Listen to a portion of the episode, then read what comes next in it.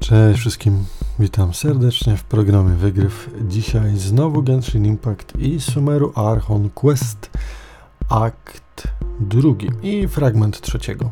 I jeszcze trochę historia Nilu, ale to sobie zobaczycie. A tak w dużym skrócie w dzisiejszej historii, uwaga na spoilery, bo będzie szybko i z górki, opowiemy sobie o tym, jak to Akademia razem z Fatui planuje stworzyć nowego Boga Wiedzy i aby tego dokonać, będą musieli wyciągnąć troszkę e, rzeczy, zasobów z mieszkańców swojego miasta. Będą to sny i marzenia, tak więc ostatecznie, aby to zrobić, będą musieli ich umieścić w niekończącym się cyklu snu i dnia, który wiecznie będzie się powtarzał, wysysając w ten sposób ich emocje i fantazje, karmiąc nimi swojego nowego Boga. Choć spotykamy na swojej drodze obecnego Dendrorarchona, to czy jej pomoc będzie wystarczająca, aby oprzeć się Akademii i Fatui?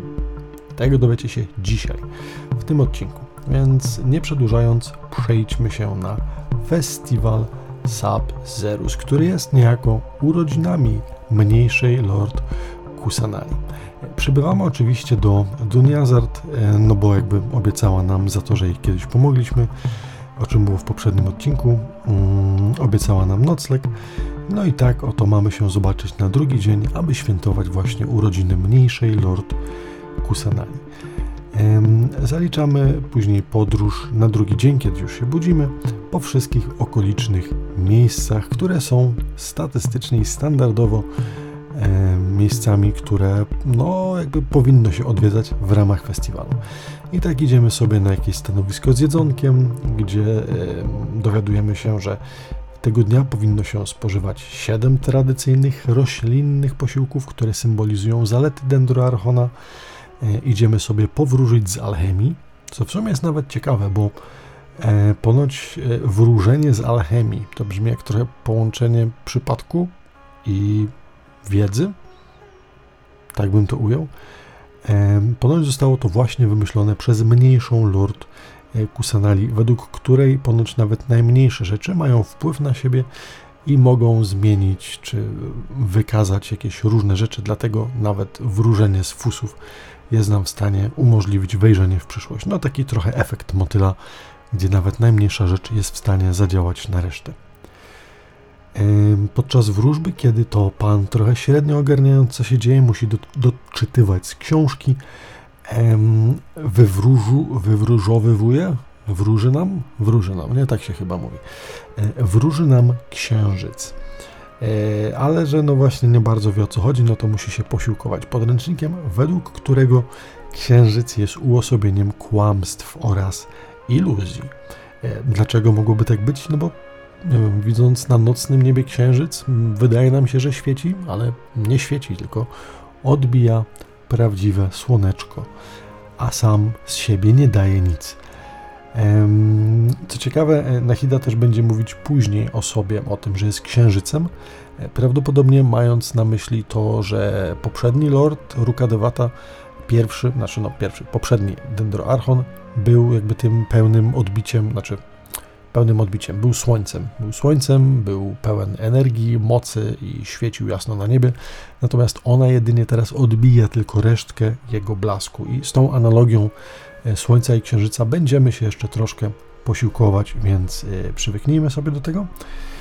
E, uciekając z wróżb, udajemy się również w stronę stoiska dla słodyczy.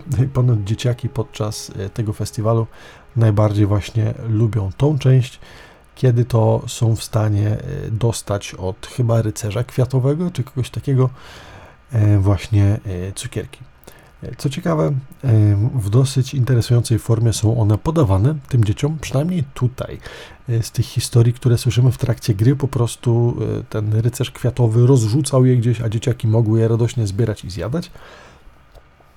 Ta wersja, do której my się tu przybliżamy, jest nieco inna. Mianowicie mamy pozamykanych chyba 6 czy 8 różnych pojemników z cukierkami, no i każdy sobie losuje. Nie wiadomo jaki smak, a później okazuje się dopiero co ciekawego zjadł.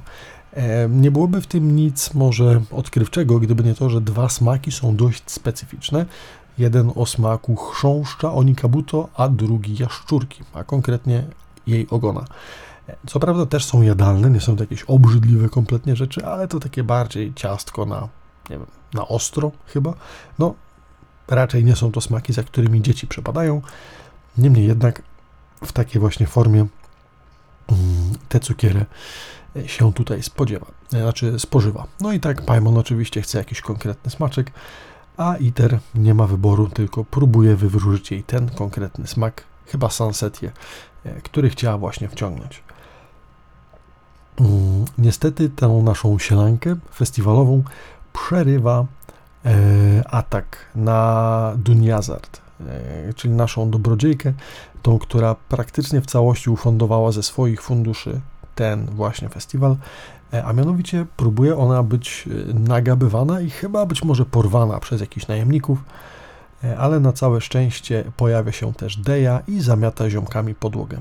W tym czasie my zabieramy Doniazard w bezpieczne miejsce, e, aby mogła ochłonąć. E, Deja, kiedy wraca, zauważamy, że jest zraniona w rękę, przez co Doniazard zaczyna panikować, bo prawdopodobnie jest to pierwszy moment, kiedy widzi, aby wyszła z jakąś realną raną z pojedynku, coś czego wcześniej nigdy nie widziała, a Deja powoli zaczyna się tłumaczyć, trochę winna z tego, że tak naprawdę no, nie poszło jej do końca idealnie, bo ma nowy mieczor, z którym się jeszcze nie zaznajomiła i nie ćwiczyła nim na tyle długo, aby no, czuła się z nim pewnie. Po prostu nie leży jeszcze w ręce tak jak trzeba. Stąd gdzieś tam czegoś nie doparowała, czy nie była w stanie uciec przed jakimś atakiem i stąd te drobne draśnięcia. Przy okazji wychodzi też, że swój poprzedni miecz zwyczajnie sprzedała, aby kwotą uzyskaną z jego sprzedaży wesprzeć festiwal. E, ponieważ Duniazard wypruła się z oszczędności, i do końca jakby nie było wiadomo, czy uda się całość ufundować. No jednak ten ostatni gest od strony Dei tutaj pomógł faktycznie dopiąć potrzebne na ten festiwal e, fundusze. E, no i Dania Zart w sumie o tym nie wiedziała, e, a Deja nie chciała jej o tym powiedzieć, no bo nie wiem, pewnie się wstydziła być może swojej pomocy jej, czy być może ta pomoc w jakimś sensie świadczyła bo o właśnie uczuciach Dei do Dunia Zart. E, stąd nie czuła się w pełni na siłach, żeby mówić o tym wprost, ale jakoś podczas rozmowy to wyszło. Oczywiście e, jej pracodawczyni jest wzruszona do łez. No i tak w sumie się ta scenka kończy. E, natomiast zapamiętajcie sobie jeszcze dokładnie to, co tutaj miało miejsce. Dlaczego? Wrócimy do analizy tej scenki jeszcze co najmniej dwa razy, tak mi się wydaje. E, po wyjaśnieniu sytuacji, no i przede wszystkim po ucieczce przed swoimi oprawcami, e, Dunia Zart jest nieco zmęczona i idzie sobie odpocząć na ławeczkę, gdzieś przy tarasie widokowym i wtedy otwiera się przed nami, mówiąc o tym, że jej obecny stan jest właśnie spowodowany chorobą, tą, którą już znamy e, z opowieści kolej, a mianowicie o chorobie Elazar. E, która to no niestety atakuje i na nią póki co nie ma stabilnego lekarstwa. Można to opóźnić, ale nie wyleczyć. Ale że właśnie stan Doniazard pogarsza się ostatnimi czasy, chce teraz zrobić coś wyjątkowego, być może ostatni raz. Czuje, że nie może zmarnować chwili, bo kolejna może już zwyczajnie dla niej nie nadejść. I nie mówi tutaj wprost o tym, że może umrzeć, niemniej jednak tak wszystko składa się e, w jakby pewien obraz po sposobie, w którym ona mm, ubiera właśnie e, i dobiera słowa. E, natomiast, y, że ma się już ku wieczorowi, zbieramy się na ostatni punkt kulminacyjny tego dnia, a mianowicie idziemy na targ, gdzie to właśnie w ostatnim i największym, powiedzmy sobie, y, najbardziej oczekiwanym evencie tego wieczoru Nilu ma tańczyć. E, taniec, który jest, jak to się mówi, tradycyjny, tak? który ponoć kiedyś, dawno, dawno temu bogini kwiatów też na cześć e, urodzin właśnie e, mniejszej Lord Kusanali również odczyniała. Kiedy przybywałem na plac, niestety razem z nami, albo gdzieś tuż przed tym, jak taniec się zaczyna, przybywa też szef akademii, główna, że tak powiem, głowa tej całej organizacji, imieniem Azar.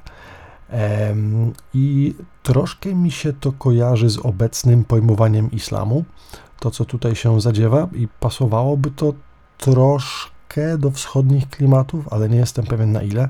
Też jakimś religioznawcą nie jestem. Natomiast skąd moje porównanie? E, Azar i jego, e, tak powiem, asystentka stwierdzają, że tutaj oni nie mogą tańczyć w tak, e, nie wiem, bezsensowny sposób, że to jest kraj wiedzy, to jest kraj nauki, a nie jakichś głupich, przyziemnych pląsańców, które nie przystoją zwyczajnie mieszkańcom Sumeru.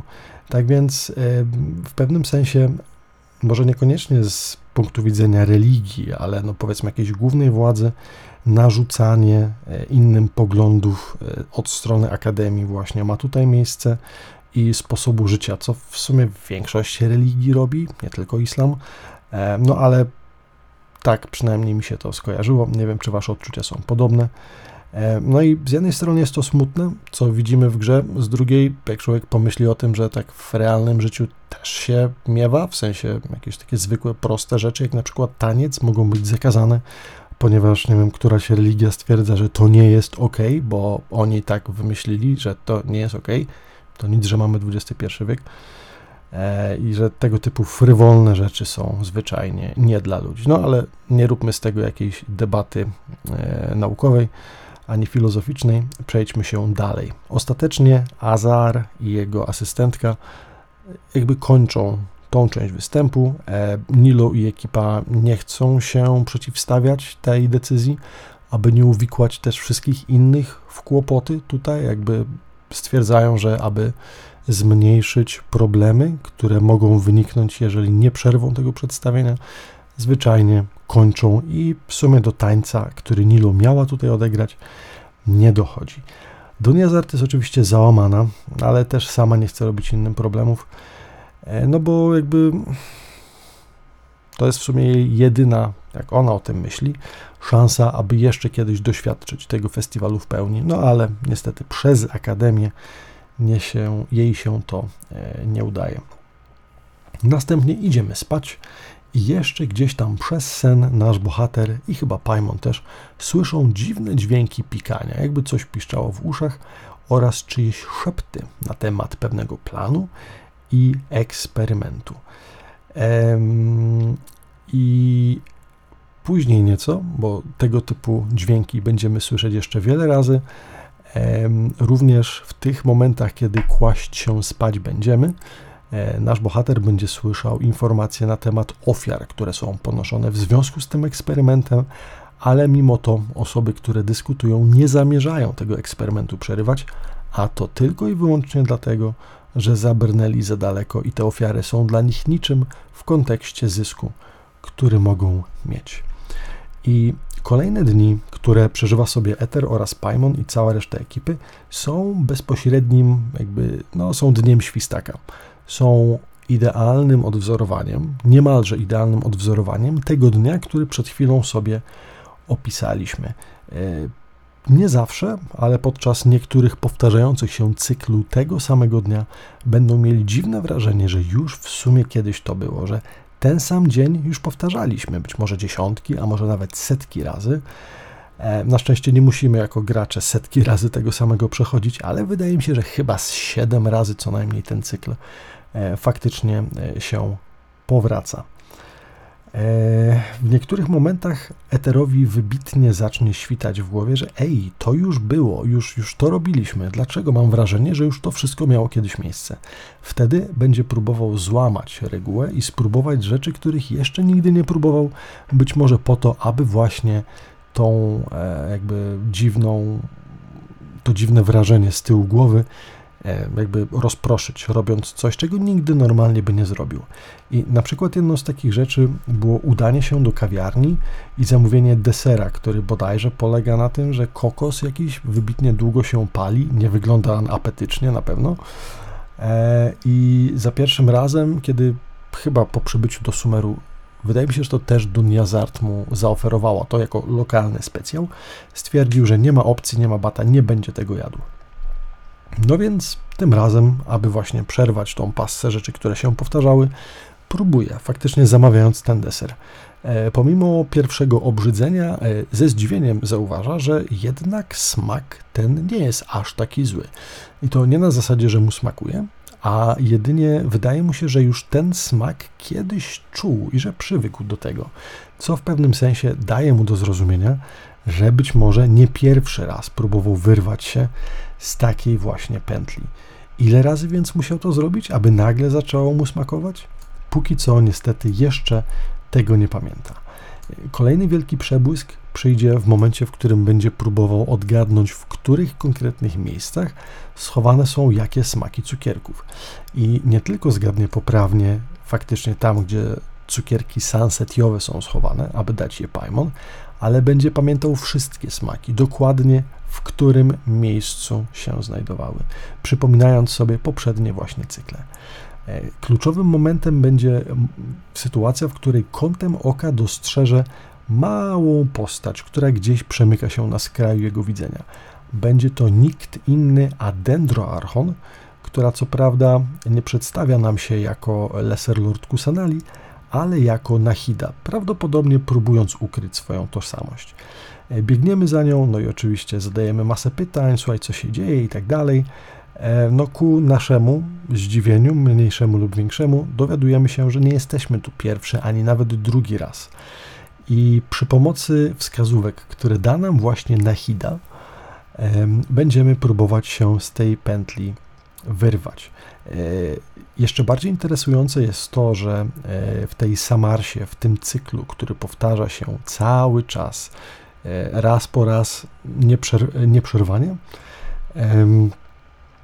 w tym miejscu, w którym będziemy widzieć Kusanali, obok niej będzie leżała Duniazat, ale prawdopodobnie nie ta, którą widzimy my, która bierze udział cały czas w tym dniu świstaka, a będzie to jej forma, ta prawdziwa, powiedzmy sobie fizyczna, e, która wydaje się być w kiepskim stanie, ale śpi i śni swój sen.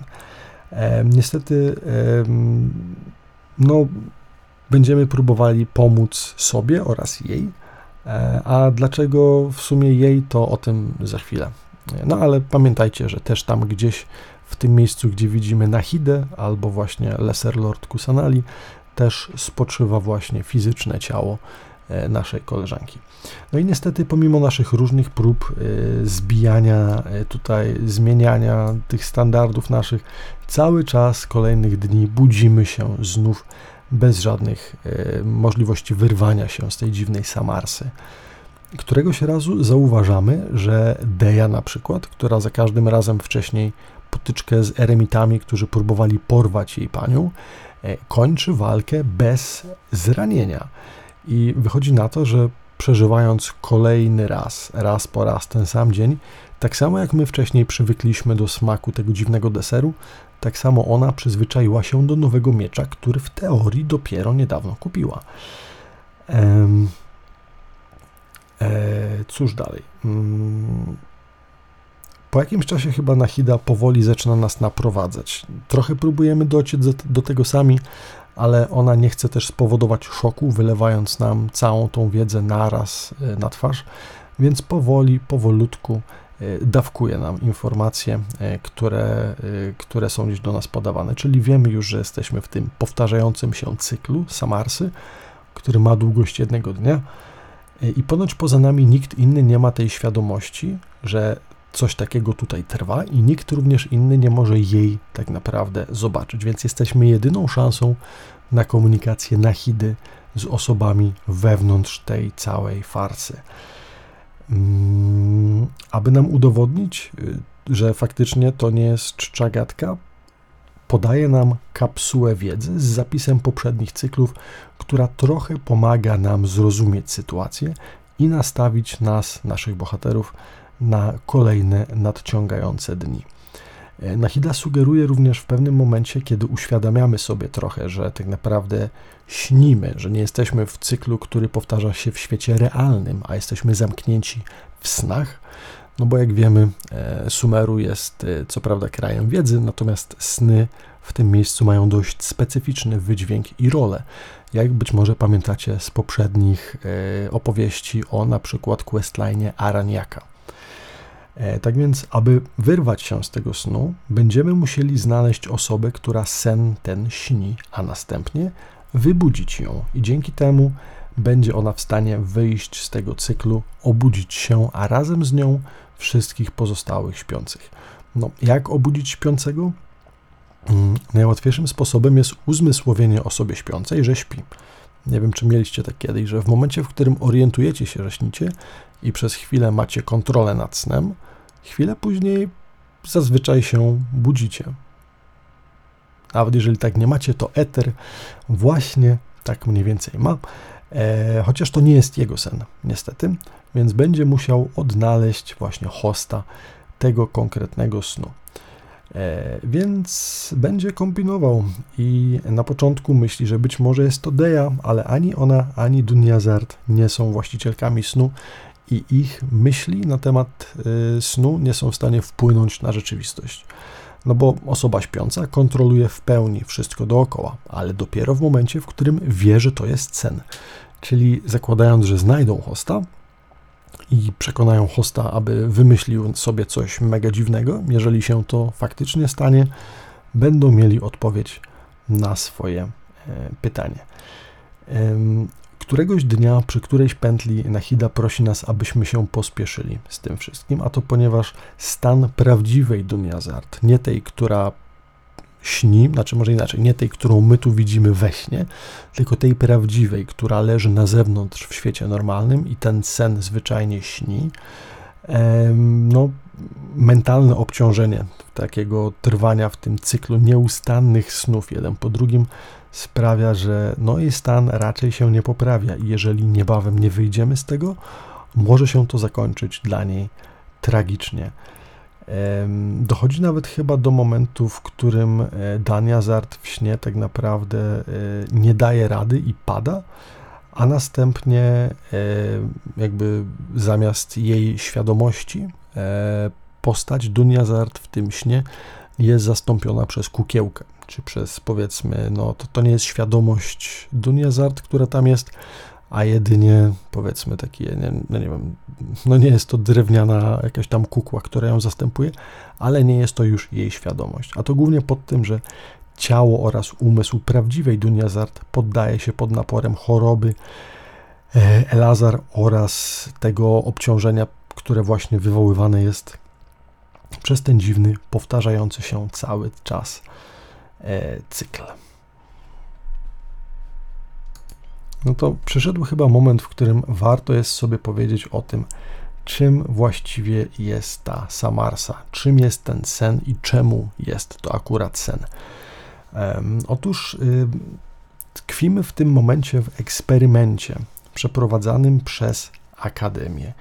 Koniec każdego cyklu snu jest zakańczany odpowiednim dźwiękiem, który my też słyszymy jako osoby biorące w tym udział, a też gdzieś później czasem słyszymy kilka komentarzy osób, które przeprowadzają ten eksperyment, e, zanim rozpocznie się cykl następny. No to e, cóż z tym eksperymentem dalej? Otóż jego jakby ofiarami tego eksperymentu padli wszyscy mieszkańcy Sumeru City, którzy posiadają terminale Akasha.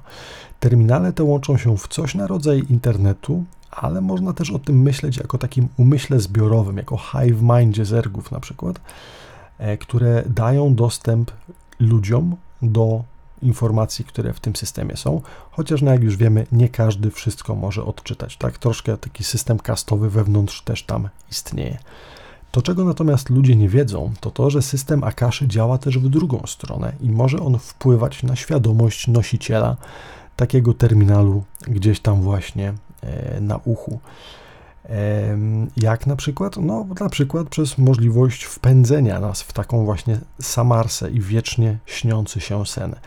E, można też dzięki temu wyciągnąć na przykład z kogoś sen, moc i energię.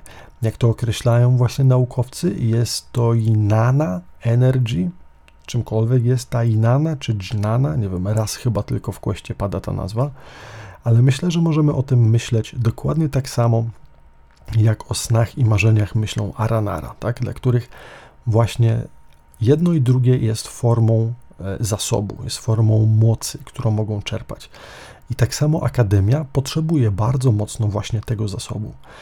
E, czyli e, w sumie wydaje się, że tak samo Akasha, jak i ten zbiorowy umysł, który mają Aranara, działa podobnie, chociaż używany jest przez nich do e, nieco innych celów.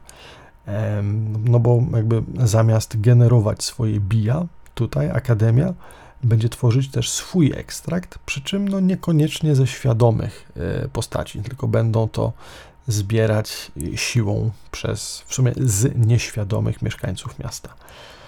Mm, co ciekawe, Akasha nie tylko pozwala na dostęp właśnie do wiedzy, ale potrafi też wiedzę i nie tylko sny z ludzi właśnie wyciągać, potrafi też w ich głowach zaszczepiać odpowiednie pomysły, coś na rodzaju incepcji, jeżeli kojarzycie film Christophera Nolana. E, w ten sposób można na przykład czyjąś percepcję i świadomość nadpisać albo manipulować, e, zarówno w sposób łagodny, jak i pewnie dość mocny i brutalny, prawdopodobnie nawet do zniszczenia czyjejś osobowości e, i świadomości włącznie. Mhm. Co do tego będziemy mogli jeszcze pewnie tego zakosztować w kolejnych questach. Póki co tylko raz gdzieś pod sam koniec tego typu sytuacja nam się zdarzy. E, cóż jeszcze mamy? Mm, aha, pod koniec każdego dnia, jak już mówiliśmy sobie, słychać ten bip, ten dźwięk, tak? E, kiedy to symulacja dnia dobiega końca, a następnie Samarsa i ten cykl powtarza się na nowo. W tym momencie rozpoczyna się ekstrakcja danych i wspomnień oraz marzeń. Sam ten projekt, przeprowadzany właśnie przez Akademię, nazywa się masowym zbiorem snów Mass Dream Harvest. E, dlatego prawdopodobnie każdy budząc się na drugi dzień już nie pamięta, co mu się śniło, a wszyscy tak naprawdę e, umieszczeni wewnątrz tego zbiorowego snu za każdym razem, kiedy się kończy, są pozbawiani zwyczajnie świadomości z tego, e, co się działo. Co jest jeszcze ważne do dodania, w pewnym momencie e, Ether wpada na pomysł, że warto byłoby opuścić miasto i zobaczyć, co dzieje się poza. I po odpowiednio długiej i dość żmudnej inwestygacji dochodzi do wniosku, że e, ten sen, w którym my tutaj tkwimy, jest jednym snem, gdzie wszystkie pozostałe osoby zostały wrzucone. Natomiast ich sny, sny, które ich ciało gdzieś tam śni, są puste. I ten cykl zbierania snów prawdopodobnie e, został w jakiś sztuczny sposób, za pomocą właśnie akaszy, no, napędzony, po to, aby w krótkim czasie jak najwięcej tej energii właśnie zebrać. No bo w końcu jest to, są to masowe zbiory mm, właśnie snów. Mm, czy mówiłem, że system Akasha jest w ogóle mm, robiony czy zasilany gnozą dendroarchona? Jeżeli nie, to już to wiecie i zapamiętajcie sobie, bo co prawda jeszcze nie w tym odcinku, ale prawdopodobnie pod koniec e, będziemy sobie do tego tematu wracać. Właśnie gnozy i tej gnozy e, dendroarchona i co ona tu robi. No póki co zasila cały system Akaszy, który póki co ma dość kluczowe znaczenie w projekcie Akademii. Mówiliśmy sobie długo o tym, czym jest ten projekt, natomiast teraz przejdźmy sobie do mm, sedna sprawy, mianowicie czym, e, no, czym jest, może inaczej, po co ten eksperyment jest przeprowadzany. E, mówiliśmy sobie już o tym, że e, Akasha łączy mózgi i świadomości osób, które je noszą w taką zbiorową, powiedzmy, sieć. Coś jak, nie wiem, no powiedzmy ten internet, tak? I wydaje mi się, że poza tym zbieraniem snów, być może też Akademia używa mózgów do, nie wiem, przetwarzania danych, robienia jakichś obliczeń, czegokolwiek. Eksperyment ten też przeprowadzany, co prawda, nie przez Akademię, a przez jednego z jego, przez jednego z jej dawnych uczniów, który teraz wrócił, a o którym zaraz sobie powiemy sprawdza, czy właśnie można za pomocą tego systemu nadpisać świadomość osób noszących terminal. Tak można i tak niedługo się o tym przekonamy. I przede wszystkim najważniejsze, eksperyment ten jest przeprowadzany głównie po to, aby zbiory tych snów i tej energii po prostu wygenerować, ponieważ będzie on im potrzebny całkiem niedługo do bardzo ważnego projektu. W związku z tym wszyscy ludzie tkwią w tym jednym wspólnym śnie, e, bazującym w sumie na ich prawdziwym dniu z życia, przez co nie podejrzewają, że są cały czas w środku snu, no bo normalnie osoba, która śni, zazwyczaj ma świadomość, że to robi, e, jeżeli te sny są jakieś takie dziwne i nienaturalne. Ten dzień nikomu e, nie pachnie jakąś tutaj senną sztuczką, a jedynie wydaje im się, że kolejny raz przeżywają dokładnie to samo. Sabzerus Festival, czyli urodziny mniejszej Lord Kusanali. No ale właśnie, a propos mniejszej Lord. E, pojawia się, jak już sobie mówiliśmy, ona widzi ją tylko Iter i przedstawia nam się jako Nahida. Chociaż od początku tak naprawdę zarówno Iter, jak i Paimon wiedzą, z kim rozmawiają, domyślają się, aż tak jednak w ciemię bici nie są. E, mówi nam o tym, że jest właśnie księżycem, o tym już sobie mówiliśmy, e, że jakby no, większy lord e, Rukadewata był słońcem, a ona jedynie jest właśnie księżycem, który odbija jego blask i chwałę. Co ciekawe, w ogóle Nahida w pewnym momencie mówi, że cały świat może być kłamstwem i że powtarza się jak pętla w sensie nie mówi tylko o tym śnie, tylko mówi, że cały świat zamknięty jest w pętli. Ale nie do końca wiadomo, co ma na myśli. Generalnie mniejsza Lord Kusanali ma tendencję do mówienia dosyć e, szeroko różnymi, bardzo kwiecistymi słowami, trochę tak jak Aranara, więc no, oni by się dogadali, my z nią mamy pewne problemy, E, światopoznawcze, natomiast może z tego wynikać, że być może cykl życia światów w Yggdrasil jest zapętlony, albo konkretnie mamy tutaj zamiast tej watu jakiś, nie wiem, Elysian Genshin Grisio Realm? Nie wiem. E, natomiast no, jako Bóg wiedzy Nahida zdecydowanie wie, co mówi, więc no, być może do tego odnosiły się słowa balladziarza, kiedy to mówił, że E, całe, że niebo jest kłamstwem. Myślę, że również dzięki niemu i dzięki niej któreś z tych rzeczy będziemy sobie w stanie jeszcze wyjaśnić. Nie w tym odcinku, ale być może piąty e, akt Archonquesta albo kolejne będą nam w stanie to rozdzielić. No ale wróćmy sobie do naszego spania, tak? Wiemy już, że mamy pętlę do przerwania, więc spróbujmy się z niej wydostać. Swoje podejrzenia i obserwacje co do tego, kto może być hostem, rozpoczynamy od naszego ziomka od cukierków, chyba tam Flower Night Faris, czy jak on się tam nazywał, ale niestety nie są w stanie wpłynąć na rzeczywistość tego snu, więc widzimy, że nie do końca jest to on. E, później gdzieś w akcie desperacji, e, w momencie, w którym chyba gdzieś właśnie już Dunia Zart nie ma, albo zastępuje ją ta powiedzmy kukła, natomiast nie jej świadomość, wyżywa się na eremitach, którzy próbowali ją porwać, e, a następnie dalej, nie będąc w stanie pozbyć się negatywnych energii, e, zwyczajnie udaje się na miejsce festiwalu, które wcześniej jakby omijał, być może aby chcąc skonfrontować się bezpośrednio z typami z Akademii, a dokładniej mówiąc z Azarem. Natomiast wybuch jego złości, e, kiedy widzi typa, jest jakoś łagodzony w momencie, w którym zauważa dość drobny, ale ważny szczegół. Kwiaty na scenie, na której Nilu ma odbywać swój ostatni albo no, niedoszły taniec y, w związku z festiwalem, e, posiada kwiaty. Scena jest udekorowana kwiatami, które ponoć są już od wieków wymarłe, a poznaje to głównie po kolorze. Chyba wcześniej gdzieś właśnie Nilo mu o tym opowiadała. E, mówiąc, że takich e, idealnych, pięknych kwiatów już nie ma, natomiast e, bardzo by chciała, aby je mieć. To daje im do myślenia i dzięki temu okazuje się, że faktycznie to Nilo jest hostem tego snu, tak? I jej podświadomość stworzyła te kwiaty, czego nawet sama być może nie zauważyła, do momentu, w której nie zwróciliśmy jej na to uwagi. I tak, kiedy dziewczyna przyjmuje do wiadomości, że faktycznie jest to sen, wyczarowuje najpiękniejszy z możliwych taniec i oprawę, przy jakiej może właśnie e, to odczynić, razem z wszelkiego rodzaju fajerwerkami i e, uciechą ze strony publiki. I tak powoli, w momencie, gdy ona tańczy, sen pod jej palcami i pod oczami wszystkich, którzy śnią, się rozpływa i pęka. A my? A my budzimy się na drugi dzień, który jest już prawdziwym dniem następnym, a nie kolejnym cyklem, w którym byliśmy zamknięci przez, no, wydaje się, że dość długi czas. Natomiast ile czasu minęło w świecie rzeczywistym? No, póki co nie mamy e, jak się tego doliczyć. W każdym razie pędzimy na miejsce, w które, jak wcześniej pamiętaliśmy, przy Kusanali e, zajmowała leżąca Dunjazart i na szczęście okazuje się, że żyje.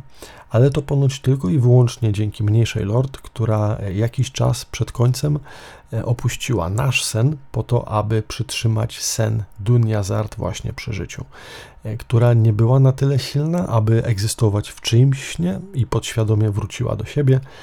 E, no i właśnie bogini tutaj kraju Sumeru była w stanie ją utrzymać w tej formie. Chociaż prawdopodobnie, gdyby pętla trwała dłużej i gdybyśmy jej nie przerwali, razem z Nilu mogłaby tego faktycznie nie przeżyć. Nawet teraz w sumie jest skrajnie wykończona, mówimy o Dunjazart oczywiście, no ale przynajmniej powstrzymaliśmy e, najgorsze przed przybyciem. E, w sumie my również jesteśmy dosyć mocno wymęczeni. E, zresztą prawdopodobnie część osób, o czym wcześniej słyszeliśmy podczas tych rozmów e, obsługi eksperymentu, które czasem przebijały się do naszej świadomości, część ludzi, pewnie chorych też na Elazar, zwyczajnie nie przeżyła, tak? E, I no, obciążenie umysłu plus choroba spowodowały, że zwyczajnie zostali oni straceni. No ale również my czujemy się zmęczeni. Nahida również po tym, jak resztką swojej energii próbowała utrzymać przy życiu właśnie sen najwierniejszej ze swoich wyznawczyń. Mm, no tak, Anahida również jest z nami. Co prawda już nie w tej formie, w której widzieliśmy ją we śnie, ponieważ w takiej tutaj nie możemy jej dostrzec, ponieważ jej fizyczne ciało jest uwięzione w sanktuarium, ale jak już wcześniej widzieliśmy, jej osobowość jest jakby transportowana do ciała właśnie Catherine. I tak Catherine, ta, którą znamy z Gildii Podróżników, stoi tutaj i odpowiada nam, no ale już właśnie słowami i myślami e, Dendro Archona. A dlaczego w sumie używała Catherine, co też jest ważne do dodania?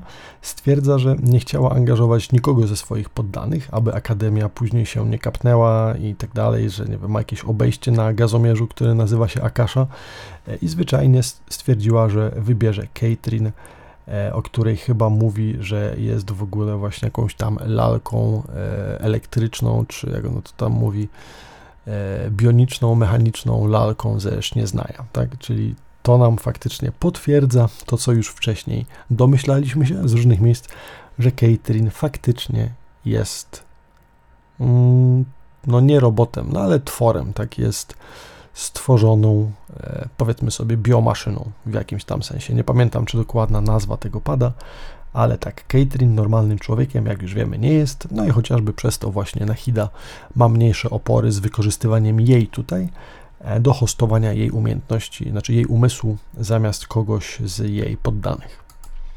E, I Nahida uspokaja nas, mówiąc, że kolejny eksperyment na tą skalę prawdopodobnie w najbliższym czasie się nie powtórzy. E, wiecie, pewnie nie byłoby łatwo znowu zaciągnąć wszystkich do, z miasta do snu w jednym konkretnym miejscu, ale też y, Nahida jakby e, po naszej rozmowie, kiedy to cały czas próbujemy zrozumieć wizję z początku naszego przybycia do Sumeru, mówi, że faktycznie była to prawdopodobnie wizja właśnie związana z e, resztką świadomości poprzedniego Dendroarchona, która przebywa gdzieś tam szczątkowo właśnie w Irminsul. Ale Irminsul jako drzewo tutaj jest ponoć zatrute, jest spaczone, no i oczywiście ona ma zamiar to uratować. Ponoć choroba Eleazar, która trawi tutaj właśnie ludzi w Sumeru, jest manifestacją chorego Irminsul. E, no ale to, że Irminsul choruje, to już też pamiętamy z poprzedniej audycji, gdzie mówiliśmy sobie o Araniaka i Aranara w Varanara. Tak. Tutaj tylko te informacje potwierdza nam właśnie E, Nahida. Jedną w sumie z ciekawszych rzeczy, które mówi nam przy okazji Nahida, jest, kurczę, nie mam tego przetłumaczonego, ale może jakoś polecę na, na spontanie. Mówi ona, że horrory wojny Archonów, tak naprawdę, pomimo tego wszystkiego, co tam się działo, e, były skumulowane do tego, aby zdobyć e, te siedem stanowisk, aby obsadzić siedmiu bogów. I nieważne, jak bardzo strasznie, dziwnie i źle to brzmi, tak jeżeli się ogólnie o tym myśli, co jeżeli tak naprawdę kluczem do rozwiązania e, tego zagadki i tego, co miało tam miejsce, jest jeden prosty sekret. Brzmi to strasznie dziwnie i na chwilę obecną nie mamy praktycznie żadnych innych potwierdzonych informacji, żeby móc stwierdzić, co ma na myśli, ale, ale, ale. Mm, a nie, czekajcie, przetłumaczyłem to. Dobra. Pomimo wszystkich okropieństw, wojna Archonów jest jak gra, gdzie grupa bogów konkuruje o siedem siedzeń i niezależnie od tego, jak strasznie to wygląda z zewnątrz, może wyjaśnienie tego tkwi w jednym małym, prostym sekrecie. Co też trochę nawiązuje do tych poprzednich jej e, wspomnień, kiedy to mówiła, że cały ten świat jest zamknięty w jednej Samarsie. Otóż jest kilka teorii związanych z tym, że Genshin to jedna wielka symulacja. Tak, świat, w którym jesteśmy, nie jest światem prawdziwym, jest jedynie symulacją taką jak na przykład Elysian Realm, E, który być może jest stworzony po to, aby wygenerować tych siedmiu czy iluś najmocniejszych wojowników, na przykład do walki z Honkai? Nie wiem. Jak macie inne ciekawe pomysły na temat tego, co konkretnie Nahida i autor tych słów miał na myśli, dajcie znać. Wydaje mi się, że jest to strasznie pokręcona możliwość, strasznie dziwne rozwiązanie, ale chwilowo nie widzę nic ciekawszego. E, no ogólnie bardzo tutaj vibe w tym momencie mi zajechał e, alicyzacją z SAO, e, no ale to na ile jest to prawda, a na ile nie, rozsądzą pewnie kolejne dopiero Archon Questy. I tak oto właśnie wymęczona Nahida po utrzymaniu Duniazart przy życiu udaje się na spoczynek i mówi, że da się nam z powrotem odezwać w momencie, w którym odpocznie. A w tym samym momencie będziemy mieli chwilę odetchnąć sobie, na przykład właśnie z Nilu i jej trupą aktorską. Kim jest Nilu? No, to jest ta dziewczyna, która śniła przed chwilą sen, w którym uwięzieni zostali niemalże wszyscy mieszkańcy e, miasta Sumeru. Mm, jeżeli nie kojarzycie jej dalej, no to myślę, że jeżeli powiem Wam, że jest ona czerwonowłosą tancerką właśnie e, z trupy występującej na bazarze w Sumeru, powinniście już mniej więcej wiedzieć o kogo chodzi. Używa miecza oraz elementu wody w walce jest książkowym archetypem grzecznej dziewczyny. E, co ciekawe, jest ona bardzo popularna w samym Sumeru, ponoć na tyle, że praktycznie większość mieszkańców ją i przez to jej grupę teatralną też kojarzy. E, skąd w ogóle jej przygoda z tańcem? E, chyba w wieku 8 lat była oczarowana występem pani, która występowała właśnie w tamtym miejscu na bazarze i miała ona później zostać jej nauczycielką oraz mentorką. W tym momencie taniec Nilu jest w stanie zahipnotyzować i poprawić humor wszystkim innym, którzy ją obserwują, a nawet niekoniecznie taniec, zwyczajne ruchy, które nawet wykonuje podczas normalnej rozmowy. E, no i e, jakby mając chwilę, podczas którego to Nahida sobie odpoczywa, trafiamy właśnie na Nilo i sobie z nią rozmawiamy. Dowiadujemy się, że e, w jej ekipie jest taka tradycja, że po każdym większym performanceie e, świętują zamknięcie tematu. Wiecie, no takie powiedzmy, nie wiem, oblanie semestru, coś takiego, tak? E, niestety Duniazart z nimi nie może też świętować, no bo odpoczywa, ale ogólnie z jakiegoś powodu ten festiwal Sabzerus uważają za zakończony i mają zamiar go sobie no, oblać, czy świętować to, że udało im się to e, przedstawienie jakoś dopiąć. Co jest trochę dziwne, bo chyba tak naprawdę taniec Nilu odbył się tylko w tym ostatnim śnie, a w realu chyba tak naprawdę Azar faktycznie ich powstrzymał. Oj, budzik, przepraszam. Dobra, mamy to. E, o czym to ja? A tak, że mają zamiar świętować. No i wiecie, e, po raz kolejny Akademia pokazuje, że nie jest tutaj najbardziej wyrozumiałym e, ciałem, czy to pedagogicznym, czy zarządzającym. E, po raz kolejny, kiedy mają zamiar świętować, właśnie ludzie razem z Nilą, z jej ekipy, pojawia się typo z Akademii i mówi, że w związku z niedotrzymaniem poprzednich ostrzeżeń i z nieodpowiednim zachowaniem, teraz ich teatr, ich budynek ma być wyburzony. Jednak okazuje się, że nie jest to tak do końca decyzja Akademii, a być może troszkę prywatna decyzja kolesia. Dlaczego? Otóż okazuje się, że do grupy teatralnej jakiś czas temu wstąpiła Inaja, która jest jego córką i pomaga w tej grupie. Więc być może jego celem jest tutaj nie tylko jakby mm, faktycznie rozbicie y, tego teatru, bo nie, wiem, nie, nie dotrzymali jakichś poprzednich obietnic, czy nie stosowali się do zaleceń, ale zwyczajnie ściągnięcie córki z drogi, która no jemu się, jak widać, nie podoba. Mm, no a ich, powiedzmy, relacje są dość skomplikowane, tak? E, od małego oczywiście e, wpajał swojej córce, on jako jeden z wielkich uczonych i powiedzmy nie mający sobie praktycznie równych, jeżeli chodzi o, o jakieś debaty ziomek, e, miał zamiar prawdopodobnie wychować ją na taką samą uczoną, jak on jest. Więc nawet kiedy już miała dość faktycznie bycia obwinianą za to, jak słabo jej idzie, Gdzieś przysiadła do egzaminów i zdobyła według siebie rewelacyjne trzecie miejsce na egzaminach. Ojciec zwyczajnie zmieszał ją z błotem, pytając i krzycząc, dlaczego nie była pierwsza. No, Inaja oraz jej ojciec, właśnie ten z Akademii, są tutaj typowym, takim też archetypicznym e, przykładem konfliktu na linii rodzic i dziecko. Tak? Rodzic ma oczekiwania wobec syna czy córki, e, prawdopodobnie podszyte miłością, no bo większość rodziców jednak chce dobrze dla swojego dziecka, tak? I dlatego zmusza je do podążania ścieżką, którą on widzi jako jedyną realną, tak? Natomiast problemem jest to, że nie rozumie, że można inaczej, tak? A bunt dziecka i brak otwarcia na dialog ze strony rodzica nie pomaga w rozwiązaniu tego wszystkiego. Tak więc kończy się to tak, jak zazwyczaj się to kończy, czyli nikt nie ma ochoty z nikim rozmawiać, kontakt się urywa, no i również w tym przypadku mniej więcej do czegoś takiego doszło, w związku z czym mm, właśnie Inaja skończyła w tej konkretnej grupie teatralnej.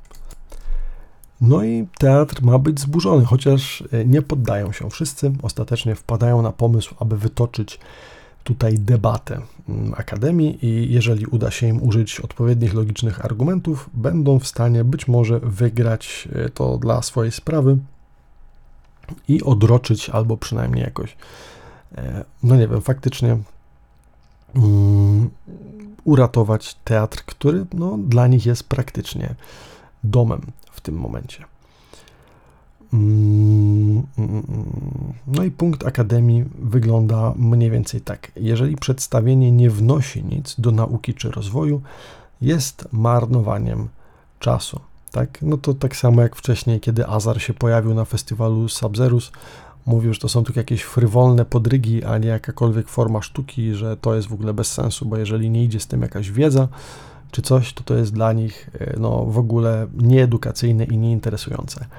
Grupa miała możliwość stworzyć spektakle, które miały być nieco bardziej elokwentne, ale tak naprawdę po co tworzyć jakieś edukacyjne scenki na siłę, jeżeli tak naprawdę ich odbiorcami są zwykli ludzie, a nie uczeni z akademii, tak?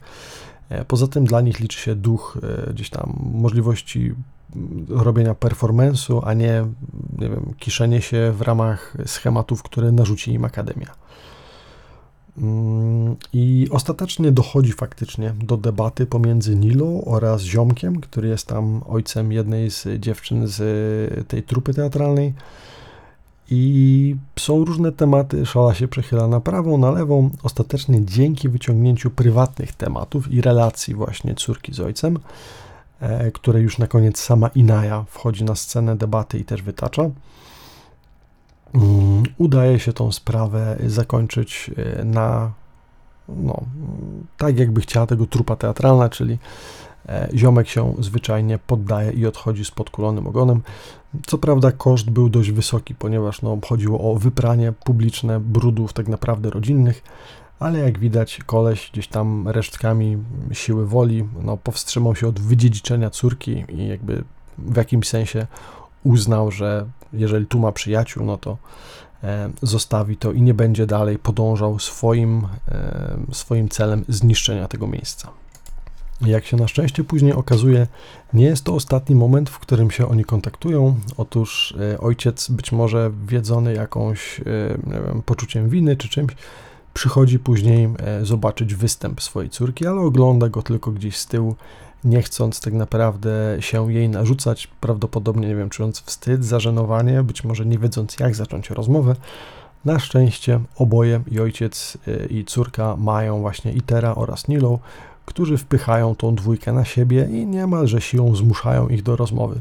Co być może po poprzednim katarzis dla obu stron sprawiło, że no, to oczyszczenie gdzieś przyszło, być może zaczęli myśleć o tym i faktycznie y, zaczynają się pomiędzy nimi rozmowy, prawdopodobnie których nie mieli od x lat. Tak? Co ciekawe, ojciec mówi, że trafił tu w ogóle, bo po przegranej debacie, e, która była ciosem dla Akademii, został zawieszony w swoich obowiązkach. Ma też teraz dzięki temu sporo czasu, aby wiem, rozmyślać być może o tym, co robił, czego nie robił, co jak mógł zrobić. No i nawet był w stanie się pojawić tutaj e, na występie e, swojej córki. Co warto dodać, Właśnie Inaja również została tancerką, która razem z Nilą ma od tej pory e, no, mm, tańczyć na e, deskach tego konkretnego teatru. E, no i w sumie wydaje mi się, że tak naprawdę większość dorosłych, która ma dzieci, często zachowuje się podobnie, jak tutaj opisany starzec, wiecie, mają mało czasu, mają duże wymagania, myślą, że wiedzą wszystko i często tak jest, no, ale w sumie nie zawsze, tak. E, dorośli, czy ogólnie rodzice zmęczeni życiem często nie mają po prostu cierpliwości, wsłuchiwania się w dzieci i czasem potrzeba pomocy z boku, z drugiej strony, aby ich zmusić do myślenia. Tak jak tutaj właśnie tych dwoje zostało zmuszonych do rozmowy dzięki e, pomocy Nilo oraz Itera. Tak, no bo zawsze warto rozmawiać, tak? Więc jeśli jesteście dziećmi, to pamiętajcie o pewnej dozie cierpliwości, którą warto starszym mimo wszystko okazać. Bądźcie dla nich wyrozumiali, bo wydaje się, że zawsze jednak rodzic chce dobrze dla dziecka, nawet jeżeli nie potrafi tego odpowiednio okazać, tak? A jeżeli jesteście rodzicem i tego słuchacie, to przestańcie może wreszcie biegać za karierą i zaparkujcie się czasem na pół godziny i posłuchajcie po prostu, co wasze dziecko ma wam do powiedzenia, co? Wiecie, takie prawdy życiowe płynące z Genshina mogą faktycznie mieć przełożenie na świat rzeczywisty. Tak więc dużo cierpliwości jednym i drugim, a póki co wracajmy sobie do naszej fabuły. E, Nahida już odpoczęła po jakimś czasie i ma możliwość e, działania, a trzeba kuć żelazo póki gorące, no bo wiemy, że Akademia knuje coś niedobrego tutaj właśnie na terenie miasta. E, niestety sama nasza mniejsza Lord Kusanali nie jest w stanie przedostać się bezpośrednio terminalem Akaszy, tak jak wcześniej przejęła właśnie kontrolę nad ciałem Catherine, nie jest w stanie tego zrobić u żadnego ze starszych e, akademii, u nikogo z osób, które tą placówkę prowadzą. E, dlaczego? Ponieważ tamci zwyczajnie terminali Akaszy nie noszą, tak? Być może świadomi zagrożenia, być może nie chcąc być celem własnego eksperymentu. Natomiast Nahida ma niemalże idealny cel. Pamiętacie, jak na scenach, e, kiedy to Nilo miała tańczyć, przybywał Azar razem z asystentką? Jego asystentka ma imię Setaria i jest idealnym celem, aby zinfiltrować właśnie tą grupę. E, więc dlaczego jest idealnym celem? Otóż ponoć nie jest zła, nie jest jakaś tam mega, e, nie wiem, mm, jak to się mówi, chaotyczna, czy, czy, czy właśnie zła, tylko po prostu brnie cały czas w to wszystko, nawet wiedząc, że są to rzeczy które nie do końca są jakby mm, odpowiednie, po prostu jest już w tym wszystkim za głęboko i po prostu brnie, bo nie może nic z tym zrobić. E, dodatkowo Nahida chce się tutaj odbić do jej poczucia winy, e, ponieważ pomimo tego, że wie, że Akademia postępuje źle, a ona nic z tym nie robi, no to nie jest w stanie wrócić do swojego poprzedniego życia. A co mam na myśli? Chodzi o to, że Setaria tak naprawdę pochodzi z pustyni, tak jak większość eremitów. I większość z nich zwyczajnie nie potrafi odnaleźć się w miastach Sumeru, będąc zazwyczaj e, gdzieś na posłankach innych, będąc zwyczajnym najemnikiem. Natomiast Setaria jest przykładem osoby, której się udało, e, ponieważ no, niemalże awansowała do maksimum wyżyn społecznych, którymi można być. Bycie prawą ręką szefa akademii jest praktycznie ziszczeniem marzeń dla niej i prawdopodobnie dla kogokolwiek innego, kto chciałby kiedyś znaleźć się gdzieś w Sumeru. Ale niestety, widząc właśnie te nierówności społeczne pomiędzy y, Sumerianinami i Eremitami, nie jest w stanie na to nic zaradzić. E, co gorsza, e, część z rzeczy, które robi Akademia, zwyczajnie podjudza jednych na drugich, a ona nie potrafi nic zrobić i wybiera milczenie. Tak, być może w poczuciu winy właśnie e, tkwić sobie i nic z tym nie robić, ale na szczęście my będziemy mieli zamiar się do tego konkretnie odnieść i wywrzeć na nią presję, po to, aby zmusić ją do działania i współpracy z nami. Tak więc, aby wpłynąć na dziewczynę, Nahida chce zrobić no, małe pranko mózgu. Co prawda, do samej dziewczyny nie jest w stanie się przedostać, ponieważ ona również terminala Akasha nie używa, ale zauważyła pewien e, schemat, w którym to co 10 dni bodajże e, pojawia się ona na mieście i zagląda cały czas na te same stoiska. A mianowicie do wróżki, do rzemieślnika oraz do kawiarni.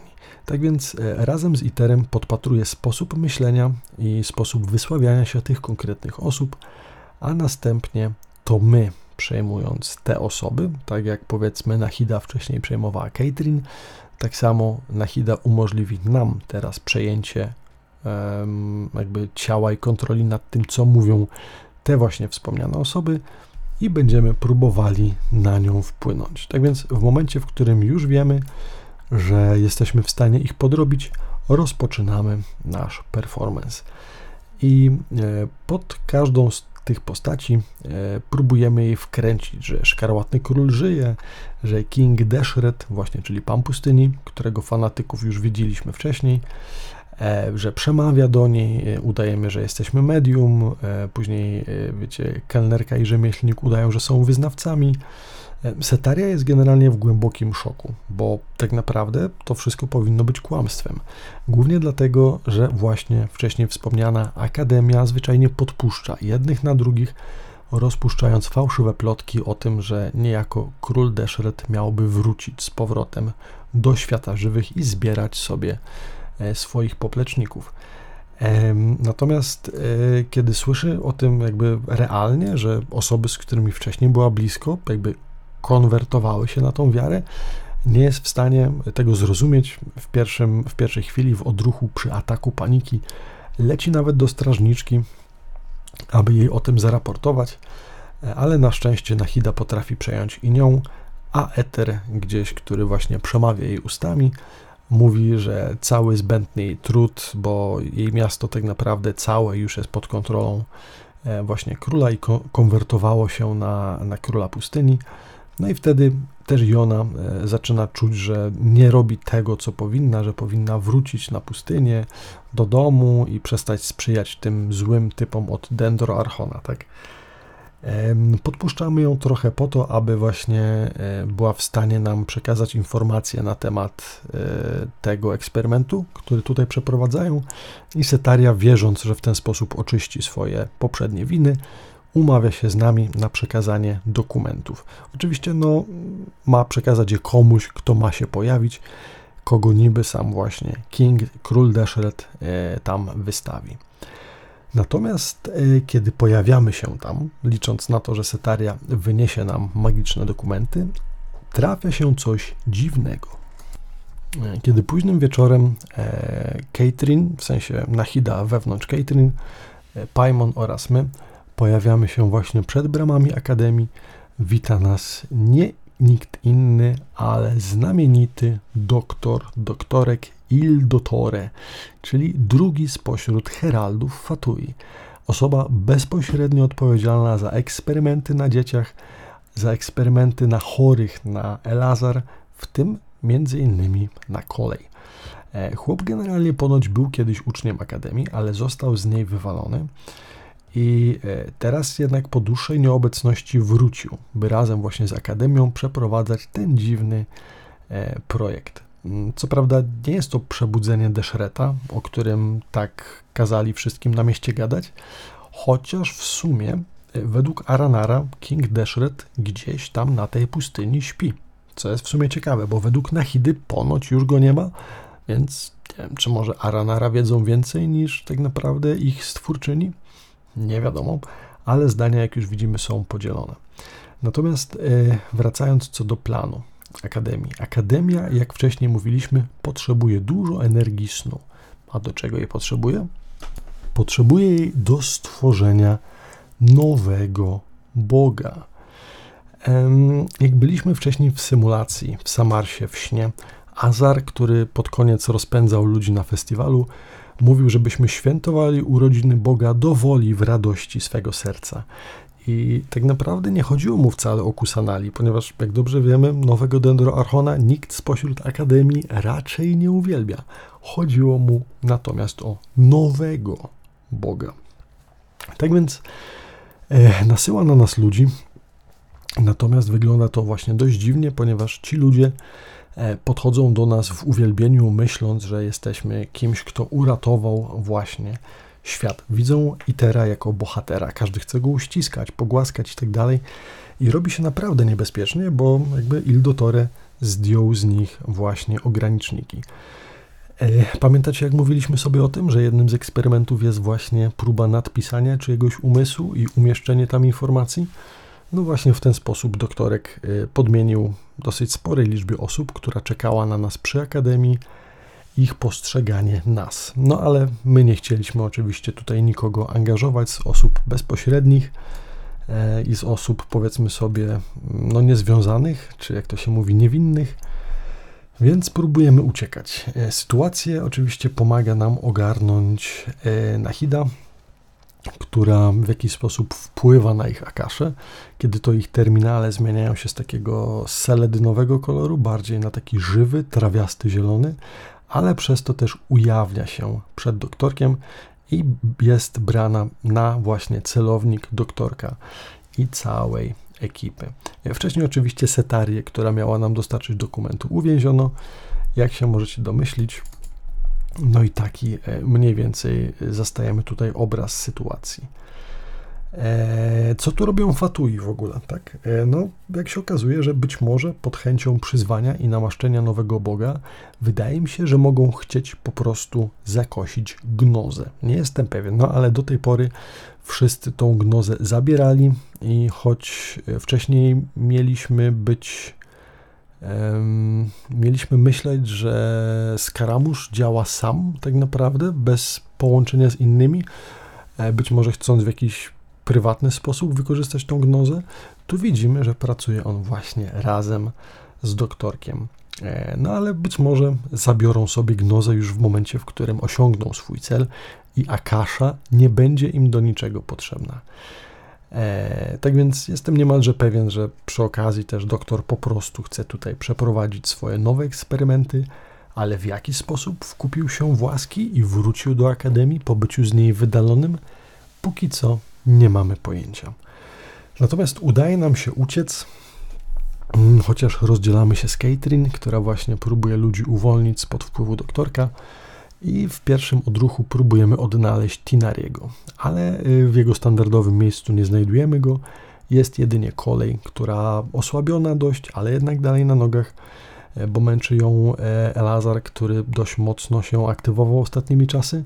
Mówi nam, że e, nie ma go tutaj, ale udał się do miejsca, gdzie no gdzieś, co, co jest dosyć dziwne dla niego, bo zazwyczaj nie opuszczał swojego lasu, ale tym razem się oddalił. No i tak próbujemy go odnaleźć w e, placówce badawczej właśnie Wydziału Akademii zajmującego się naturą, miejsca pełnego roślin o nazwie Pardis Dai i tam właśnie E, no, próbujemy odnaleźć Tignarego mm, i w sumie jest to to samo miejsce, gdzie w pierwszym odcinku na temat Sumeru zostawiliśmy naszego uroczego pajączka, jeżeli pamiętacie, nie? To jest dokładnie ta sama lokacja. E, w każdym razie Tinariego nie zastajemy, ale zastajemy Nahidę w ciele Catherine, której udało się uciec ponoć resztką sił, ledwie od doktorka uciekła. Poza nią spotykamy także Hypazję, czyli tą dziewczyną, która w samotni na początku próbowała doznać oświecenia, próbując skomunikować się z bóstwami. Jak się okazuje, jest tutaj dość mocno podekscytowana i odmieniona niemalże, ponieważ twierdzi, że udało jej się wejść na wyższy poziom medytacji. I to nawet nie na Puri Purna Life, tylko być może jakiś jeszcze wyższy, ponieważ doznała ona oświecenia, mając wreszcie szansę nawiązać kontakt z bóstwem. E, no, jak się możecie domyślać, nie z Dendroarchonem, tylko właśnie z nowym Bogiem, z tym, którego na piedestał chce właśnie wrzucić Akademia oraz doktorek. A kim on jest? Zgadliście oczywiście, chodzi o Skaramusza. Tak więc yy, w pewnym momencie Hypazja zyskuje dostęp do jego wspomnień, gdzie tamten właśnie yy, motywuje swoją nienawiść do świata tym, jak to trzykrotnie został znienawidzony i zraniony i zdradzony przez swojego stwórcę, przyjaciela, a następnie, jak to mówi, kogoś takiego samego jak on, i po tych trzech razach chłop już tak się na tym świecie spalił, że chce zaorać wszystko na nowo. No, Skaramusz to delikatny chłopak, co widać po nim. E, no i dość mocno te wszystkie sytuacje jego psychikę e, obciążyły. Problem w tym, że właśnie Hypatia twierdzi, że ta pasja i emocje muszą należeć do bóstwa, że zwyczajny człowiek nie byłby w stanie czegoś takiego wygenerować. No i właśnie e, troszkę ma w tym racji, no bo tak naprawdę Skaramusz miał być nowym elektroarchonem, a przynajmniej osobą, która zastępuje faktyczną osobę na tym stanowisku. No ale jak już wiemy, do tego nigdy nie doszło. W kolejnej chwili, kiedy próbujemy Hypasji wyjaśnić, że chyba troszkę ją za mocno poniosło i może powinna troszkę zacząć oddychać głębiej, zanim się zapowietrzy, e, wpadają na nas eremici, i przebijają Caitlin włócznią. Jest to dość tragiczna scenka, e, ale przynajmniej możemy domniemać, że na Hidzie nic się wtedy nie dzieje.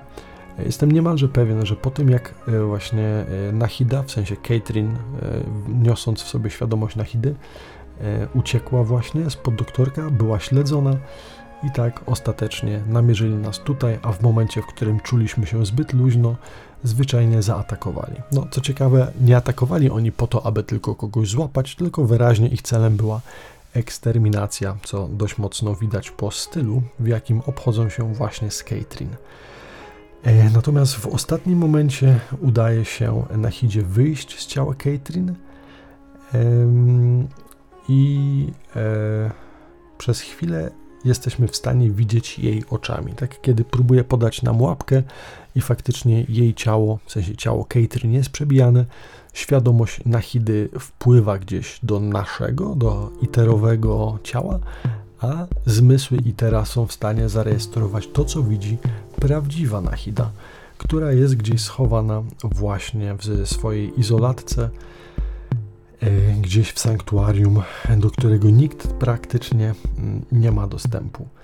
E, jest zamknięta w jakimś dziwnym, magicznym bąbelku, trochę tak samo jak tym, który tworzyli Aranara.